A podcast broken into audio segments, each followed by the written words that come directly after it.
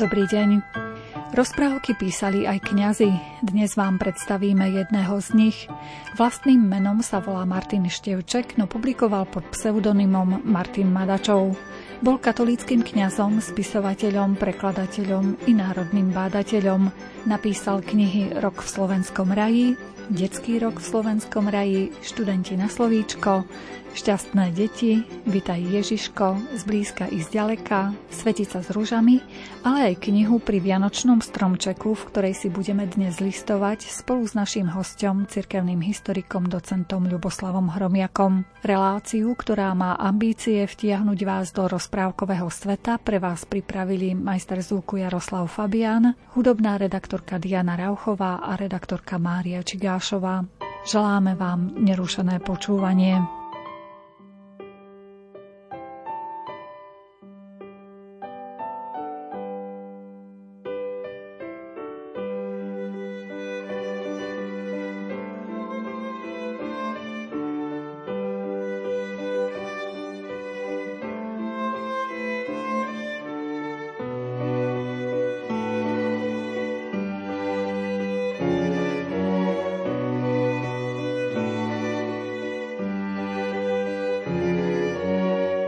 O rozprávkach Maroša Madačova sa budeme rozprávať s naším hosťom, organizátorom literárnych stretnutí v Spišskom podhradí, Ľuboslavom Hromiakom. Ako tvrdí, to, čo sú grécke mytológie pre Grékov, to sú pre nás slovenské ľudové rozprávky.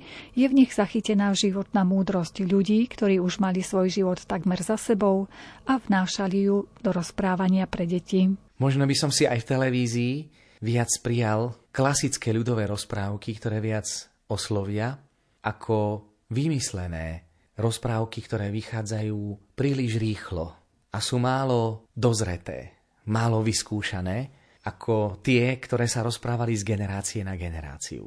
Už aj samotný spôsob rozprávania prezrádza o tom, ako naši predkovia vedeli sa vyjadrovať, aké slovné výrazy používali preto, aby zaujali. A kto by si to mal viac všimnúť, ak nie kňaz, ktorý má cítiť so svojimi veriacimi, má sa ich snažiť pochopiť. A v tých ľudových rozprávkach človek pochopí veľmi veľa. Myslím si, že málo sme docenili význam katolických kňazov pri zhromažďovaní rozprávok. Veď už len František Hadri Drevenický, ktorý je rodák zo Spišského podhradia, je človek, ktorý zachytil ľudové rozprávky. A ako som sa ja dostal k samotnému autorovi, ktorého dnes chceme predstaviť, tak bolo to tak, že o ňom som vôbec nič nevedel. Zaregistroval som jeho meno, vedel som, že bol literárne činný, ale zaujalo ma to preto, pretože jeden môj kamarát mi hovoril o tom, ako istý kňaz na hodinách náboženstva, na konci hodín náboženstva čítal im rozprávky práve Maroša Madačova, ktorý sa volal vlastným menom Martin Števček. A vtedy som si povedal, keď po toľkých rokoch tie deti spomínajú na hodiny náboženstva a pamätajú si rozprávky, možno niekto povie, rozprávky sú vymyslené. Majú zmysel, aby si ľudia pamätali rozprávky? Má. Pretože ak na rozprávky hovoríme nielen a pozeráme nielen ako na niečo vymyslené, ale ak naozaj pozeráme na to ako na životnú múdrosť Slovákov, ktorú zhmotňuje rozprávkovým spôsobom rozprávka pre dospelých, tak potom to má svoj zmysel, lebo vyplýva z každej rozprávky veľké ponaučenie. A tiež dovolím si povedať, že keď sa bavíme na tému rozprávky, vážnym rizikom dnešných rozprávok je, že kým v minulosti bolo jasné, čo je dobro a čo zlo. Dnes sa morálka mení a predstavuje neraz zlá osoba, ktorá zrazu sa ukáže ako výnimočne dobrá, ale nepochopená. V slovenských ľudových rozprávkach je od samého začiatku jasné, kto je kto, pretože dôvod na manipuláciu tu nie je. A tak Martin Števček sa narodil šiesteho júna tisícdeväťstodvanásť vo Východnej, ktorá je na rozhraní Spiša a Liptova. Svoje základné vzdelanie získal v ľudovej škole v rokoch devätnásťstoosemnásť až dvadsaťdva, potom študoval na gymnáziu v Liptovskom Sv. Mikuláši, tak sa kedysi Liptovský Mikuláš volal. A následne po skončení gymnáziálnych štúdií sa prihlásil na Spišskú kapitulu, kde študoval v Spišskom seminári v rokoch devätnásťtridsať až devätnásťtridsaťpäť. Na pochopenie Martina Števčeka je veľmi dôležité uvedomiť si, že Spišský seminár v týchto rokoch prekvital bohatou literárnou činnosťou, ktorá bola sústredená okolo literárneho spolku Sv. Apoštola Pavla. Tento spolok vznikol ako slovenský spolok hneď po páde rakúsko-uhorskej monarchie, pretože predtým tomu predchádzal iný literárny spolok, ktorý bol maďarský. Tam si bohoslovci uvedomili, že jednou z hlavných úloh, z ktorých bude žiť budúci kazateľ, je rečníctvo. Pretože je veľmi dôležité, aby kňaz, ktorý má bohatú duchovnú skúsenosť, vedel ju aj odovzdať. Aby ju vedel podať zaujímavým spôsobom, kde človek sa stratí v čase, pretože ten dotyčný kňaz vie pútavo rozprávať. A kňazi si uvedomovali, že potrebujeme aj my cibriť si literárnu činnosť, obrazotvornosť, fantáziu, predstavivosť, aby sme mohli istým spôsobom zaujať. A tak tento literárny spolok svätého Pavla bol vynikajúcou príležitosťou na to, aby ešte v seminárskych časoch rozvinuli svoju literárnu činnosť. Dodnes síce literárny spolok neexistuje, ale bohoslovci vydávajú u nás na Spiši seminársky časopis Brázda, kde majú študenti publikovať výsledky svojho vnímania istých predmetov, istých tém, ktoré ich zaujímajú. A tam sa už učia vyjadrovať. Vieme, že aj Martin Števček sa literárne prejavoval už počas gymnáziálnych štúdií, kde publikoval nejaké svoje príspevky do časopisu Rozvoj. A okrem iného si treba uvedomiť, že popri Spišskom seminári hneď vo vchode vedľajšom bol známy chlapčenský učiteľský ústav, kde fungoval literárny spolok Jana Holého, kde zase budúci učitelia literárne tvorili. Čiže boli dva literárne spolky pri sebe, čo je naozaj veľmi zaujímavé. A vieme ešte ďalšiu záležitosť, že v tridsiatych rokoch dochádza k prepojeniu ešte ďalšieho literárneho centra, ktorý predstavoval dievčenský učiteľský ústav v Levoči. A tak vieme, že aj tie budúce učiteľky, ktoré študovali v učiteľskom ústave v Levoči, navštevovali chlapcov na Spišskej kapitule, neraz z toho vznikli aj manželské vzťahy a neraz sa stávalo aj to, že niektorí bohoslovci sa aj zalúbili do niektorých dievčat. Vieme, že v tom čase v Spišskom seminári okrem iného pôsobili aj piráti krásy, Janko Silan, Mikuláš Princ, Jan Kováč a vieme, že boli tam aj príbehy Paľoušak Oliva, platonickej lásky, ktoré hlavne u Janka Silana možno vnímať v tej ceste, pretože si uvedome, že aj ten kňaz, ktorý sa pripravuje na kňazstvo, prežíva isté zápasy a stojí pred otázkou, pred ktorou stál aj Andrej Sládkovič, komu má patriť moje srdce? Vlasti, Maríne či cirkvi? Ale vzájomné poznanie literárnej činnosti ovplyvňovalo celkovú literárnu činnosť budúcich kňazov spišskej diecézy, ktorí v tejto literárnej činnosti boli vlastným biskupom výrazne podporovaní, už aj tým, že biskup ich dával na fary, ktoré si nevyžadovali veľa pastoračnej činnosti a tam mohli viac tvoriť. Je to cítiť aj v prípade samotného Martina Števčeka, kde po kňazskej vysviacke, ktorá tradične sa konala vždy v spišskej diecéze na sviatok svätého Petra a Pavla, teda dvadsiateho deviateho júna. V roku devätnásťtridsaťšesť bol vysvetený Martin Števček, pseudonymom nazývaný Maroš Madačov, za kňaza. A jeho prvé pôsobisko boli Letanovce.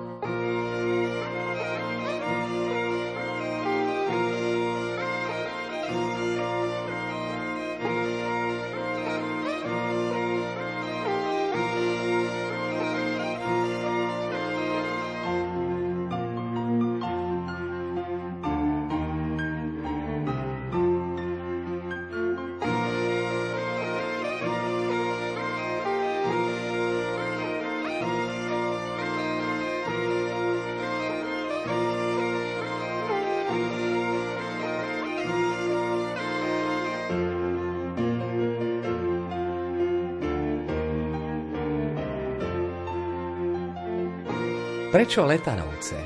Pretože biskup v ňom videl už istý potenciál a Letanovce sú bránou do Slovenského raja. A aj z jeho literárnej činnosti je zrejmé, že tam mal inšpirácie z prírody, ktoré ho ovplyvňovali a ako umelecký nadaný človek mal možnosť všestranne rozvíjať svoj umelecký talent. A to nie len v literárnej tvorbe, ale vieme, že počas svojho pôsobenia v Letanovciach, kde ho biskup ponechal dlhé roky, keď si tak uvedomíme trošku jeho životopis, že vlastne dvadsiateho deviateho júna tridsaťšesť bol kaplánom v Letanovciach, potom nakrátko jeden mesiac bol v júni v roku devätnásť tridsaťsedem v Námestove a od roku devätnásť tridsaťosem v Poprade, ale v tridsiatom deviatom zase bol preložený do Letanoviec, až kým v roku devätnásť štyridsaťtri nebol vymenovaný za notára a tajomníka biskupského úradu. A práve v tých Letanovciach si vezmeme, že biskup ho ponechal v tom prostredí, keď videl, že bol tvorivý, kreatívny a okrem svojej literárnej činnosti zozbieral, alebo teda mal záľubu vo fotografovaní a aj vo filmovaní. Keď si predstavíme, že vlastne v tom čase, však to sú roky tridsať a štyridsať, vznikol prvý slovenský film, čiže vidíme, že aj tí kňazi túžili dosiahnuť veľmi vysoký cieľ. A je zachovaných šesťsto fotonegatívov zo Slovenského raja a asi stotridsať minút filmových dokumentov, čo je veľmi veľa vzhľadom na podmienky, ktoré boli. A prezrádza to v podstate aj takú jeho mentálnu otvorenosť voči novým prvkom.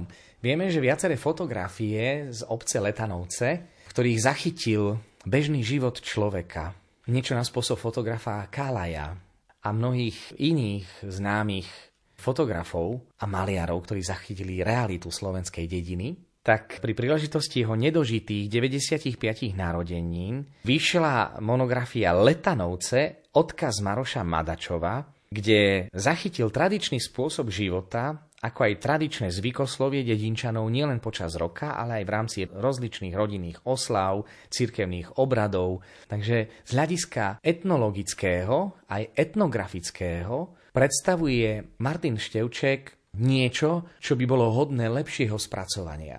Fotografie a zachytenie reálií obci Letanovce a Slovenského raja zachytil počas ešte kaplánčenia. V roku devätnásť štyridsaťjeden vydal knihu Rok v Slovenskom raji a v rokoch devätnásť štyridsaťjeden a štyridsaťtri, teda do roku, keď nebol preložený na biskupský úrad, zostavil dielo Detský rok v Slovenskom raji. Stále tu cítime, že Martin Števček, Maroš Madačov zachytáva bežnú reáliu života, zaujíma sa o životy ľudí a vďaka tomu zachytil mnohé rozprávania starých mám, ktoré sa odovzdali z generácie na generáciu prostredníctvom týchto rozprávok. Z hľadiska literárneho niekto môže vyčítať, že Maroš Madačov v podstate nebol až úplne originálnym autorom, pretože tie rozprávky nenapísal sám. Ale prečo by aj mal? On zachytil niečo, čo by sám počas svojho života nebol schopný zachytiť, pretože slovenské rozprávky sú výsledkom múdrosti mnohých a mnohých generácií a ako víno, ktoré keď nedokvasíte a ochutnáte, nemá dobrú chuť. Martin Števček siahol na kvalitu. Nemusel to urobiť. A predsa vďaka nemu sú zachytené rozprávky, ako sa tradovali v obci Letanovce a iných dedinách na Spiši a tým je z hľadiska etnologického, etnografického jeho dielo tak veľmi významné, podobne ako to vnímame aj u Františka Hadriho Drevenického, ktorý zachytil ľudovú slovesnosť a zachytil dokonca aj ľudové piesne zbierkou Tak spieva môj ľud. Čiže toto je dedičstvo, kde z očí v oči dnešnej dobe, kde sme svedkami, ako sa nám mnohé hodnoty vytrácajú, on ich vlastne zachoval. Kto mal istotu, že to, čo rozprávali naši starí rodičia, sa zachová aj pre ďalšie generácie? Možno si uvedomoval, že je na rozhraní nových svetov, kde hodnoty tradičné budú musieť zapasiť o svoju existenciu, kým v minulosti tieto tradície boli nespochybniteľné. No a napokon možno povedať, že on z hľadiska literárneho publikoval veľmi veľa zaujímavých diel a vždy ho fascinuje dieťa. Nie je to náhodou, že kňazi sa venovali práve deťom. Je smutné v dnešnej dobe, ako sa kňazi oberajú o prácu s deťmi, kvôli mnohým aféram, ktoré už vytvárajú isté predsudky v pastorácii kňazov. A predsa tá pozornosť voči deťom nezištná a čistá dáva u Maroša Madačova veľmi zaujímavý rozmer, keď napíše dielo Pri vianočnom stromčeku, to je tá zbierka rozprávok, z ktorej si chceme predstaviť aj niektoré rozprávky. Vyšla v roku devätnásťstoštyridsaťdva, niektorí uvádzajú, niektorí až štyridsaťšesť. Vyšla trikrát v trojitom vydaní. Nenáhodou v deväťdesiatom roku bola reedícia, práve preto, že tie rozprávky majú svoje veľké čaro. A o to viac, že tie rozprávky Pri vianočnom stromčeku sú založené na tom, ako stará mama rozpráva rozprávky, ktoré sa hodia na jednotlivé liturgické obdobia. Čiže má rozprávky na advent, na Vianoce, na pôst, Veľkú noc. A to využívali kňazi aj v rámci katechézy, kedy neexistovali videofilmy, dé vé dé prehrávače, ktoré dnes už máme. A už ani dé vé dé prehrávače nie sú zaujímavé, lebo sú prenosné hardisky, kde si môže človek popozerať rozprávky. Chvála Bohu, že aj tie klasické rozprávky sú spracované a že slovenská televízia s českou televíziou natáčajú rozprávky na Vianoce. Ale hovorím si, že tie slovenské rozprávky naozaj aj zo strany slovenskej televízie by chceli väčšiu ešte pozornosť, a keď Česi siahajú po slovenských rozprávkach, zrejme si uvedomujú, že v tých slovenských rozprávkach je možno ešte väčšia hĺbka.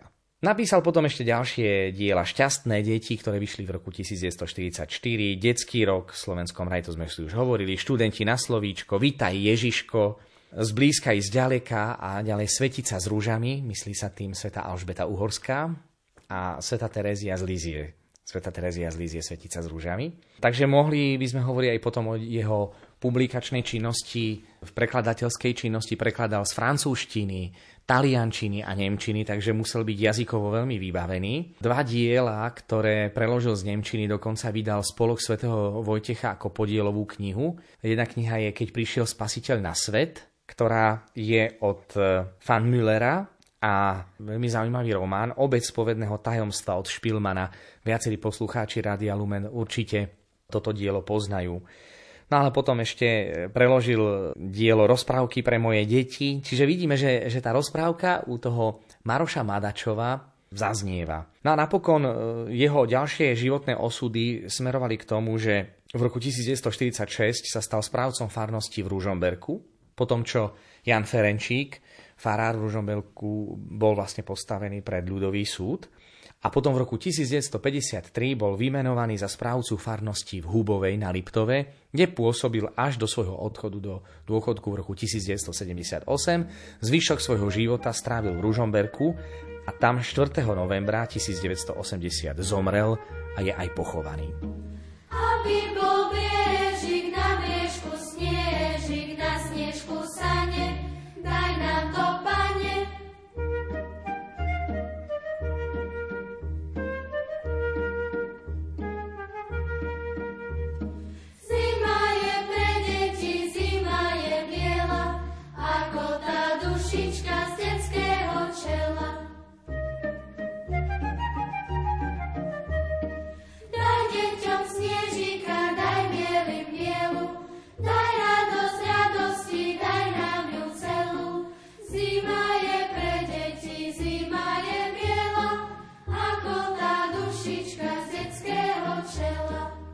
S historikom docentom Ľuboslavom Hromiakom sa v dnešnej relácii venujeme kňazovi spisovateľovi Marošovi Madačovi, vlastným menom Martinovi Števčekovi.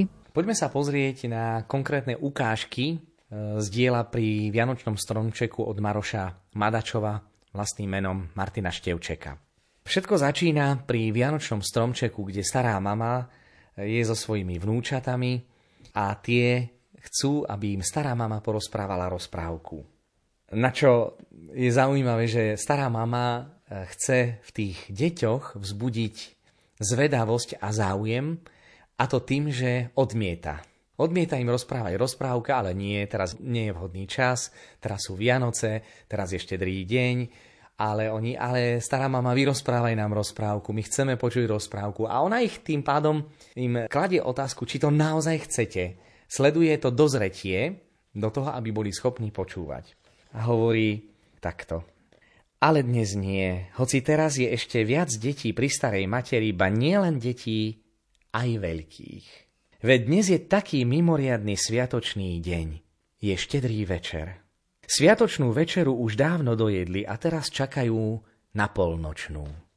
Zišla sa u nás celá rodina, susedia, priatelia, známi, veľkí, malí.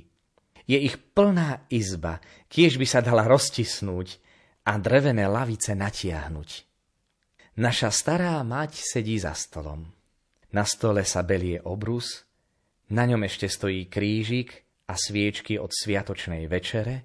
V kúte za stolom čnie vianočný stromček až k povale a pod ním svieti malý Betlehem. Všetci sa navzájom zvítali, posadali si, no o chvíľučku hovor utíchol. Istotne preto, lebo dnes je taký svätý deň a taký svätý večer. A do toho ticha sa ozve detský hlások. Stará mať, nože nám porozprávajte nejakú rozprávku. Porozprávajte, porozprávajte, volajú ostatné deti. A ktorú vám mám porozprávať, keď sú tu aj veľkí? Bráni sa stará mať a usmeje sa. Takú nám porozprávajte, ktorá sa bude aj im páčiť, nejakú peknú, vianočnú. Len rozprávajte, prosia ju všetci. Veď všetci, kým boli deťmi, radi počúvali rozprávky.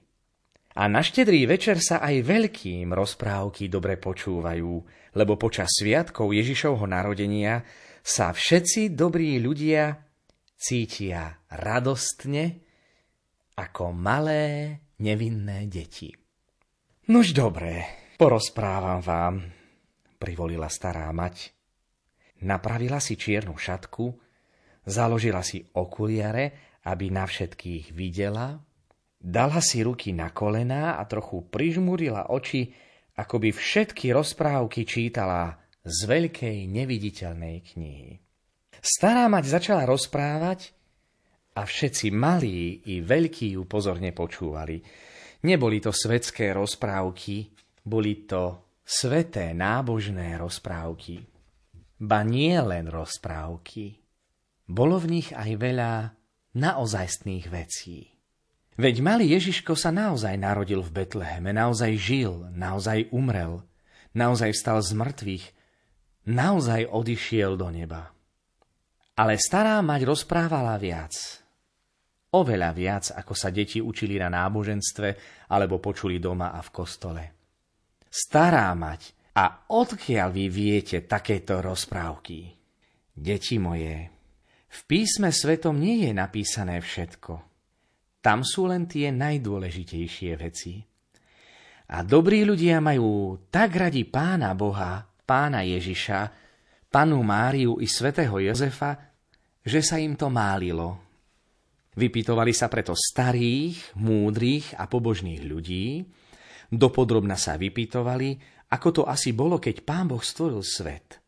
Keď sa Pán Ježiš narodil, keď za nás umieral a keď po svojom skriesení ešte štyridsať dní chodil s učeníkmi po zemi. A čo počuli od starších, múdrejších a pobožnejších ľudí, to rozprávali iným. Niečo zmenili, niečo doložili, niečo odobrali, niečo sami vymysleli a tak sa nám až dodnes zachovali naše legendy, naše náboženské rozprávky. Mne ich rozprávala moja stará mať, jej ich rozprávala zase jej stará mať, tamtej takisto stará mať a tamtej zase stará mať. Vždy sa našla dobrá a múdra stará mať, čo vnúčatám rozprávala nábožné rozprávky. A za každým vám vaša stará mať rozprávala nábožné rozprávky? Oj, nie, nie. Tak ako sviatočné šaty nosíme len v nedeľu a vo sviatok do kostola, ani nábožné rozprávky sa nerozprávajú každý deň. Moja stará mať mi ich rozprávala len na veľké sviatky. A vy viete, kedy sú veľké sviatky? Vieme, vieme. Aj teraz sú veľké sviatky, Vianoce. Potom príde Veľká noc a Turíce. Nuž vidíte, preto vám i ja dnes porozprávam nábožné rozprávky. A ešte nám budete? Budem, ale zase až na Veľkú noc. A na Turíce? Aj, ale iba raz. Každému len raz. O rok už budem rozprávať iným deťom. A prečo stará mať? Veď my tak radi počúvame jednu rozprávku aj stokrát. Preto, lebo nábožná rozprávka je o Pánu Bohu, o Pánu Ježišovi, o Pane Márii, o svätých. Takéto rozprávky nás milo pobavia, ale aj poučia, aký máme byť dobrý, poslušný, pobožný, pracovitý. A keby som vám ich rozprávala často, nábožné rozprávky by vám zovšedneli a vy by ste si mysleli, že dobrý máme byť len v rozprávke. Preto najradšej rozprávam nábožné rozprávky len raz.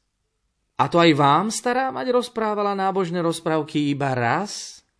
Nie, mne ich rozprávala častejšie, lebo som jej sľúbila, že budem vždy dobrá, aby som sa Pánu Bohu stále páčila. Preto mi stará mať rozprávala tieto rozprávky každý rok.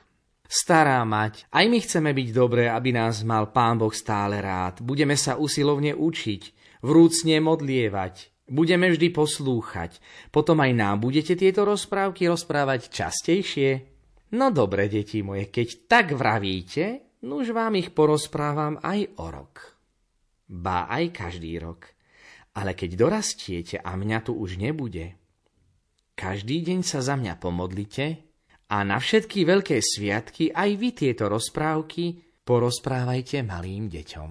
Stará mať, stará mať, my vám to vďačne sľubujeme. A čo sľubujeme, to aj splníme. Len nám rozprávajte ďalej, pekne prosíme. A naša dobrá, múdra a pobožná stará mať sa zase len usmiala.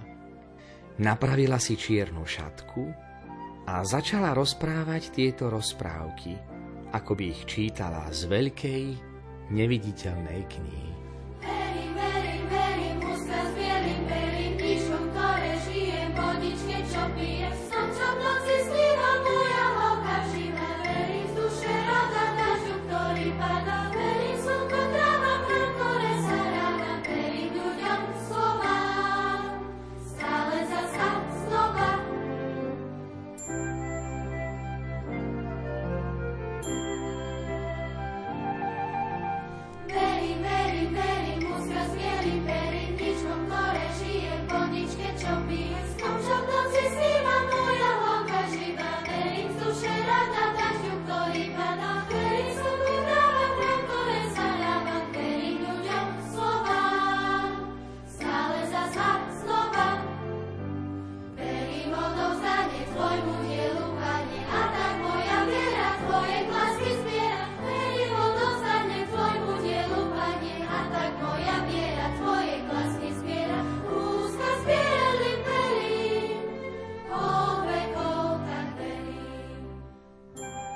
V dnešnej relácii si listujeme v knihe rozprávok kňaza Martina Števčeka, ktorý publikoval pod pseudonymom Maroš Madačov.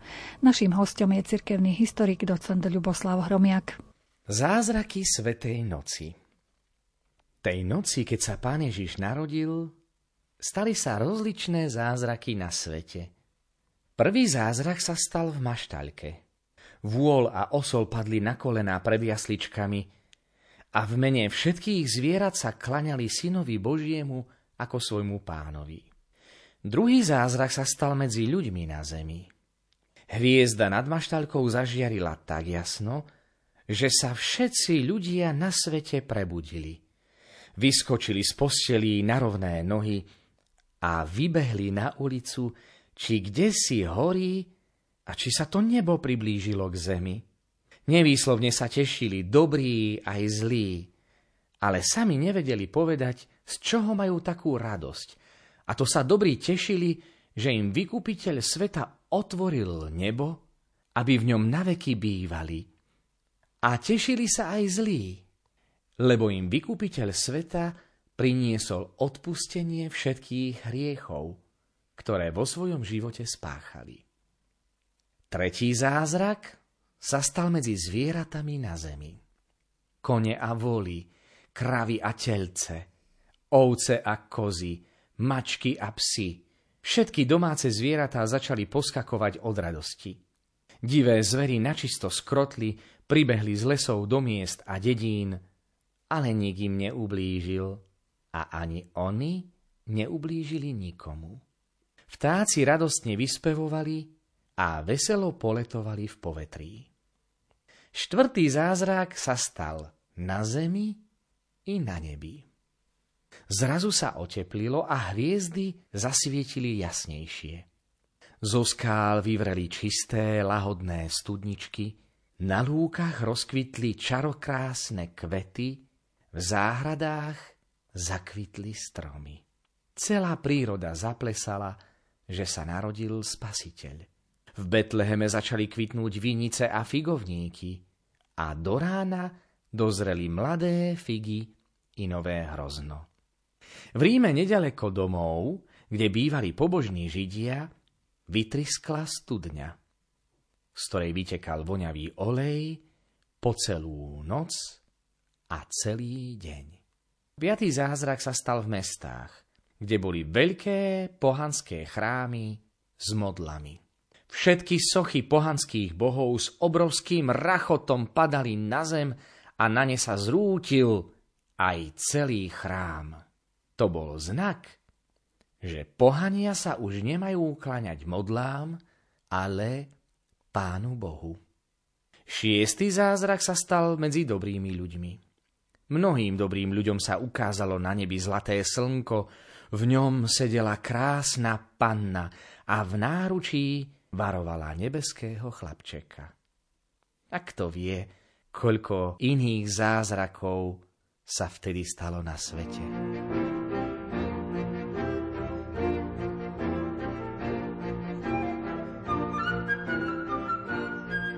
V rámci spracovania tematiky útek nazareckej rodiny do Egypta v rozprávkach Maroša Madačova zachytávame ľudovú múdrosť a odpovede na mnohé životné otázky, ale aj otázky, ktoré kladú deti svojim rodičom. Prečo je to tak? Tá otázka prečo, ktorá vždy zo strany detí je tak, tak častá a provokuje dospelých, tak rozprávky dávajú odpoveď na to preto. Divé zvieratá. Druhý deň strasti plnej púte egyptskou púšťou sa chýli ku koncu. Pomaly sa zvečeriava. V tmavých kroviskách popri ceste sa zabrištia drobné iskierky a ozve sa hrozný rev. To zareval lev a iskierky blištiace sa v krovinách sú jeho oči. Kde sa berú, tam sa berú ďalšie divé zvieratá. A o chvíľku sa celé sorky levov a tigrov zbierajú k svätej rodine. Osol sa od strachu zloží na zem a svätá rodina nevie, čo si počať, kam sa obrátiť. Len Ježiško je pokojný. Túli sa k matke. Šepká jej. Mamička moja, neboj sa. Či nevidíš, ako na nás všetky divé zvieratká krotko hľadia? Prišli nám slúžiť, nie ublížiť. A naozaj, levy sa pokorne plazia po zemi. Leopardy a tigre klonia hlavy, ako by sa klaňali, ale žiadne zviera neublíži ani oslovi, ani svätej rodine. Sprevádzajú našich pútnikov ako čestná stráž. Ukazujú im cestu vedúcu k skrytým studničkám, k palmovým hájom, či k teplým jaskyniam, kde sa dá prenocovať. Miestami stretajú osamelé stáda oviec a kôz na paši. Levy a tigre však ani im neublížia.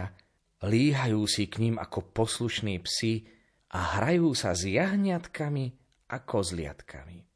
Niekedy k ním pribehnú aj diví vlci, ale aj oni zaraz skrotnú, keď sa na nich pozrie Ježiško. Poklonia sa mu až po zem a poslušne idú za ostatnými zvieratami. A Matka Božia sa raduje, že Ježiško svojim pohľadom krotí aj divé zvieratá, že neublížia ľuďom ani sebe navzájom, že sa aj v ich srdciach zapaľuje iskierka lásky. Cesta púšťou sa končí. Zvieratá sa na rozlúčku ešte raz poklonia Ježiškovi a vracajú sa k svojim brlohom. Kto teraz odprevadí svätú rodinu? Kto ju cestou obveselí? A hľa, naši pútnici dlho nečakajú, lebo kde sa berú, tam sa berú. Zo všetkých strán sa zlietajú rozliční vtáci. poletujú im okolo hlavy, ľúbezne vyspevujú, bá zreteľne volajú: Vítame ťa, Ježiško, vítame ťa, kráľ. A keď svätá rodina nevie, kadiaľ má ísť, lebo cesta je pieskom zaviata, ponáhľajú sa na pomoc lastovičky. Oddelujú sa z kŕdľa, krúžia Jozefovi okolo hlavy, odletia kúsok, opäť sa k nemu vracajú, ako by ho volali za sebou. Jozef porozumel. Šiel tým smerom a tak ho priviedli na správnu cestu. Pán Ježiš lastovičky odmenil a dal im dar, aby nikdy nezablúdili, keď sa v jeseni sťahujú do teplých krajov a keď sa na jar vracajú domov. Pri poslednom oddychu na púšti prestrela Matka Božia na zem svoj plášť, lebo nikde nebolo trávy, kam by uložila Ježiška. A hľa, pod plášťom a okolo neho vyrástli drobné, voňavé fialové kvietky. Materina dúška. Materina dúška dodnes najradšej rastie na teplých miestach a dodnes zvonia materinskou láskou, s akou sa Matka Božia starala o Ježiška. Svetlo, svetlo, dnes nastalo Bohy poslaný.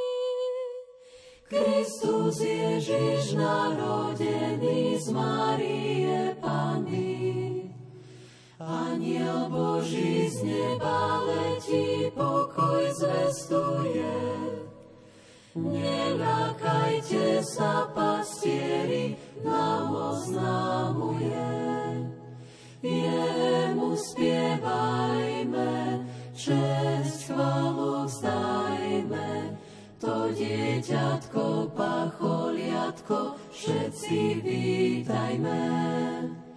Vám v Betleheme, na slame v zime, leží malé dieťa milé, panovník zeme. Iďte k nemu s čistým srdcom, nohy ľúbajte. Nebeské si od dieťatka dary žiadajte. Aniel Boží z neba letí, pokoj zvestuje. Neľakajte sa, pastieri, nám oznámuje. Ježiško milý, prišli v tej chvíli, udel radosť a veselosť, zdravia a sily. Jemu spievajme, česť chválu vzdajme, to dieťatko, pacholiatko, všetci vítajme. S naším hosťom, docentom Ľuboslavom Hromiakom, sme sa začítali do rozprávok kňaza Maroša Madačova. Zázraky na púšti, hlboké lesy, zelené lúky a úrodné polia už vidno len ďaleko na obzore a okolo egyptskej cesty je šíra púšť. Človek pozrie sem, samý piesok. Pozrie ta, samé skaly. Pozrie sa vôkol, všade trčia z piesočných závejov kosti ľudí a zvierat, čo v tejto strašnej púšti zahynuli. V púšti strašnejšej ako smrť, strašnejšej ako otvorený hrob. Horúci deň sa chýli k večeru. Ponad púšť cvála čierna noc. Svätá rodina nedbá, že sa zmráka, nedbá, že je noc. V noci je chladnejšie ako vodne, v noci sa príjemnejšie putuje ako vodne, keď piesok pod nohami páli a na oblohe nemilosrdne pečie slniečko. V tomto si zareval lev, kráľ púšte, a ozvali sa aj iné divé zvieratá. Osol sa trasie od strachu. Strach premkne aj svätú rodinu Len Ježiško spokojne drieme v matkinom náručí. Matka Božia ho mocnejšie pritúli k sebe a zašepká: Čo s nami bude, ó Bože? V tom sa všade okolo nich zapaľujú drobné svetielka. Panna Mária sa obzrie a vidí, že za nimi putuje zástup malých detí, dvojstup betlehemských chlapčekov. Kráčajú v bielých košielkach, na hlave majú ružové venčeky, v rukách im horia sviečočky. To sú dušičky betlehemských dietok. Prišli odprevadiť svätú rodinu, prišli jej svietiť na cestu. Deti kráčajú popri svätej rodine, Jozef vedie osla, Matka Božia sa raduje, Ježiško sa usmieva. Usmieva sa, lebo vie, že je to vďaka betlehemských detí za to, že umreli v malom veku a že si ich Pán Boh vzal za anielov do neba. A hľa, už nepočuť reú zvierat z tejto strany, už stíchol lev z druhej strany. Pri pohľade na nebeskú procesiu dravé zvieratá zmlkli a skryli sa do svojich brlohov.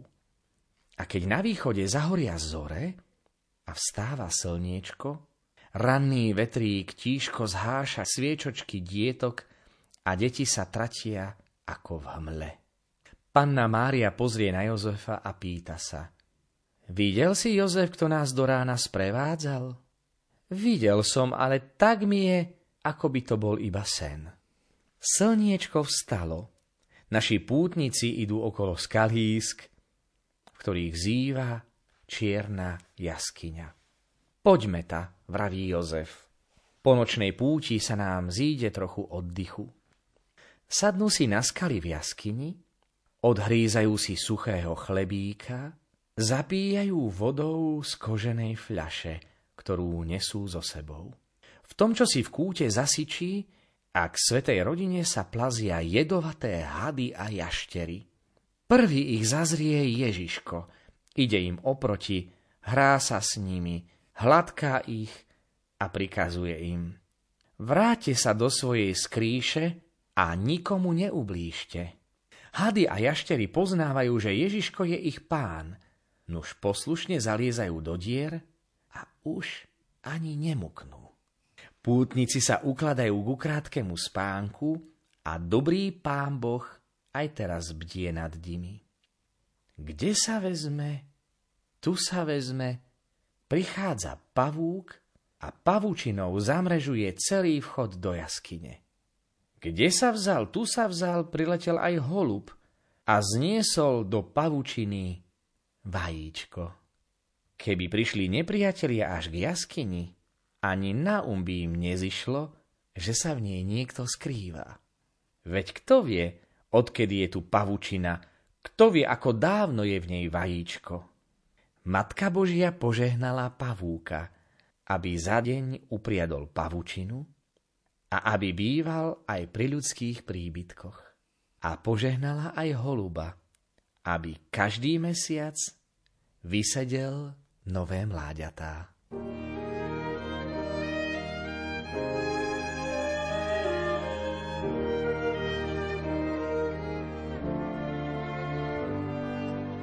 Bim, bam. Až potiaľ to nám rozprávala naša stará mať. Keď stíchla, nikto ani nedýchal. Všetci načúvali, či nezačujú najkrajšiu pieseň, čo vtáčiky spievali pánu Ježišovi na rozlúčku, keď odchádzal do neba. A nenačúvali nadarmo, lebo zvonku sa oblokom naozaj dobíjal do izby zvučný hlas. Bim, bam, bim, bam, bim, bam. To sa na veži rozospievali všetky zvony a zvolávali ľudí na utiereň. Hej, škoda preškoda, že Pán Ježiš už odišiel do neba, vzdýchli si niektoré deti. Pritúlili by sme sa k nemu ako tie vtáčatá, aj my by sme mu zaspievali najkrajšie vianočné piesne. Pán Ježiš odišiel do neba a predsa zostal medzi nami. Usmiala sa spoza okuliarov stará mať. Veď on je aj teraz medzi nami, vo svätej hostii na oltári. V každej svätej omši sa opakuje jeho život, od narodenia až po na nebe vstúpenie. V každej kostolnej piesni mu môžeme zaspievať, ako máme radi.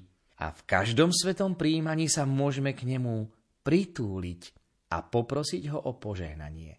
Či je tak? Tak je, tak je, volajú deti. Pán Ježiš nás všetkých miluje a preto ostal navždy medzi nami. Áno, prisvieča stará mať. Z lásky k nám ostal vo sviatosti oltárnej, aby sme sa mu kláňali. Z lásky k nám sa obetuje za nás vo svätej omši, aby nám vyprosil požehnanie od Otca nebeského.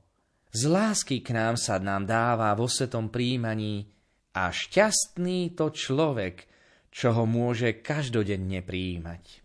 Oj, stará mať, stará mať, ako pekne vy viete rozprávať. Pán Boh vám zaplať za poučenie i za všetky rozprávky. I vstávajú všetci, obliekajú sa a ponáhľajú sa na polnočnú svätú omšu do kostola.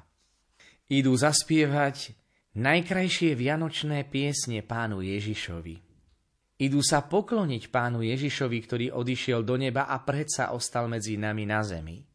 A všetky zvony tak milo zvolávajú do kostola všetkých ľudí dobrej vôle, že človeku až srdce plesá od radosti. Bim, bam. Bim, bam. Bim, bam. Veď komuže v štedrý večer nezaplesá srdce od radosti? Nebo sa sklonilo k zemi a dotklo sa človeka. Prichádza Boh s odpustením a lásku si oblieka. Gloria in excelsis Deo. Nebo sa sklonilo k zemi a dotklo sa človeka.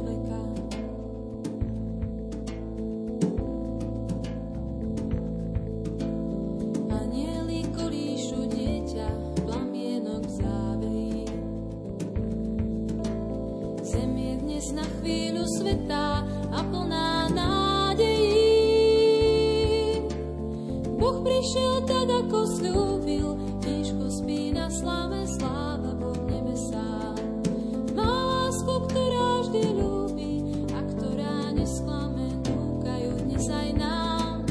Gloria in excelsis Deo, gloria in excelsis Deo.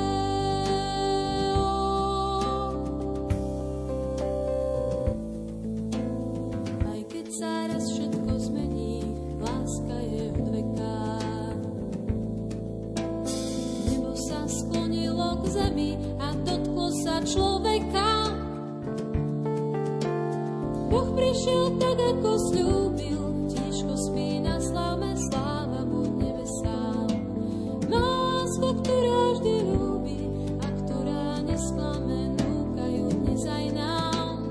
Gloria in excelsis Deo, gloria in excelsis Deo. Aj keď sa raz všetko zmení, láska je veľká. Nebo sa sklonilo k zemi a dotklo sa človeka. V dnešnej relácii si listujeme v knihe rozprávok kňaza Martina Števčeka, ktorý publikoval pod pseudonymom Maroš Madačov. Naším hostom je cirkevný historik docent Ľuboslav Hromiak. V deň, kedy si pripomíname vznik druhej Slovenskej republiky, nám veľmi dobre zaznieva rozprávka od Maroša Madačova, ktorá prezrádza o najvzácnejšom dare, ktorý Slováci dostali, respektíve o daroch, ktoré si treba strážiť a vážiť, pretože sú darom Božím. Táto rozprávka sa volá Bohatstvo slovenského národa. Ľudia už na potopu aj zabudli a zasa ich bolo čoraz viac. Keď už ich bolo toľko, že nemohli vyžiť v starej krajine, prikázal im Pán Boh, aby sa rozišli po svete. Nepustil ich s prázdnymi rukami. Každému národu dal osobitnú reč a osobitné bohatstvo. Veľmi rušno a živo bolo, keď sa národy zišli pred Božím trónom, keď im Pán Boh dával dary, aké si kto žiadal. Daj nám, Pane, úrodnú veľkú krajinu, čo oplýva mliekom a medom. Daj nám, Pane, silu a moc, aby sme panovali nad inými národmi. Daj nám, Pane, slávu a múdrosť, aby sme boli slávni vo svete. I rozdával Pán Boh, kým bolo z čoho. Rozdával plným priehrštím. Na veľa, na veľa. Na samom konci idú pred Boží trón Slováci. Idú úctivo. Je ich len hrstka, najmenej zo všetkých. Vitajte, deti moje, a prečo idete až na koniec? Ach, odpusť, Otče, väčšie národy nás odsotili, malý národ by sa darmo tisol dopredu. A čože vám dať, keď si veľké zeme, moc a slávu už rozobrali iné národy? My nežiadame veľké zeme. Nedychtíme pomoci ani po sláve, len o jedno prosíme, o tvoju lásku, aby si Slovákov večne miloval. O lásku prosíte, dar nad všetky dary na svete. Keď teda lásku chcete, lásku vám dám. Slovenský národ budem naveky milovať. I usmieva sa dobrý Pán Boh. Usmieva sa na Slovákov ako otec na dietky, lebo ich prosba sa mu spomedzi prozieb všetkých národov páči najväčšmi. Ale kdeže sú hranice Božej štedrosti? Ktože ju kedy do dna vyčerpá? A namáča si Pán Boh prst v rajskej studni a dotkne sa jazyka Slovákov. Dávam vám do daru najkrajšiu reč, akú iní ľudia na zemi nemajú. Slovenská reč bude taká ľúbozvučná, ako keď v nebi spievajú anjeli. Taká krásna, ako keď sa rosa jagá na slnci. Taká príjemná, ako keď vetrík veje v máji. Taká sladká, ako keď dieťa teší matka. Taká milá, ako keď sa usmeje nevinné dieťa. Taká utešená, ako keď zapeje sláviček. Pri jej zvukoch budú mladí, ešte mladší a aj srdcia starých ľudí omladnú. Druhý raz načíra Pán Boh do nebeského raja. Berie z neho najkrajšie piesne a kladie ich do úst Slovákom. Dávam vám do daru aj piesne, najkrajšie piesne na svete. Keď vaše devy zaspievajú, vtáčiky zamlknú. Zazurčia potôčiky, vršky podskočia, spev slovenských diev na raj premení vašu zem. Aj tretí raz sa Pán Boh usmieva na Slovákov do tretice všetkého dobrého. Napokon vám dávam aj krásnu vlasť pod Tatrami. To bude vaša milá otčina. Tam obrábajte svoje role. Tam zachovávajte otcovské mravy, kresťanskú vieru, reč slovenskú. A keby aj súženie prišlo na vás, nezúfajte. Ja vás vždy budem nosiť v otcovskom srdci. Ja vám vždy pomôžem. Ó, vďaka ti, Pane, vďaka. Vďaka, že si nezabudol na Slováka. I žijú Slováci pod Tatrami. I bývajú už vyše tisíc rokov vo svojej slovenskej otčine. A budú žiť i naďalej, lebo slovenský národ Bohu slúži a Pán Boh svojich verných vždy ochráni. Ako bolo na počiatku, nech je tak i s nami, a my deti otcov mali, aby mali mami to, čo bolo na počiatku.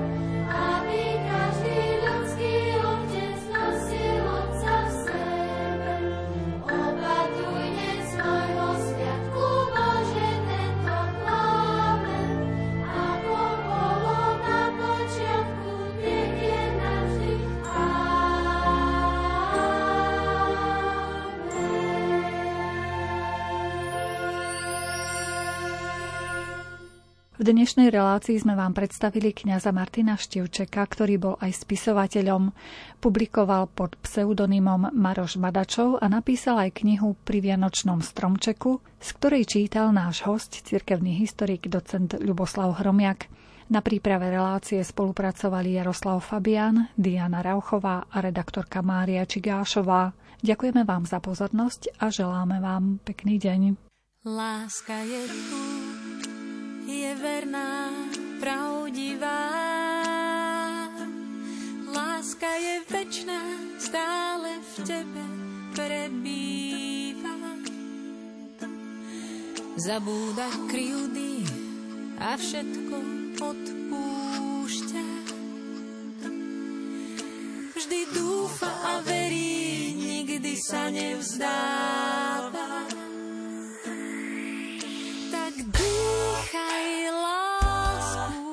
Keď je vydýchaný vzduch, tak dýchaj, dýchaj, lásku všetko predýchaj. Láska sa nevypína, je tichá a pokorná. Láska nezávidí, je skromná a radostná. Nehádže kameňom, aj keď je nevinná, objíma pokojom, je nežná a milosrdná. Tak dýchaj lásku, keď je vydýchaný vzduch. Tak dýchaj, dýchaj, lásku všetko predýchaj.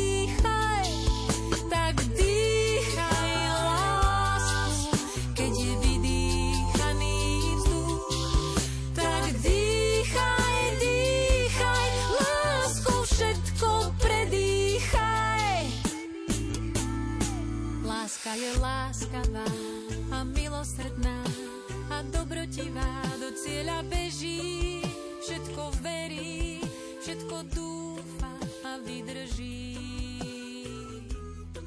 Láska je odvážna a statočná.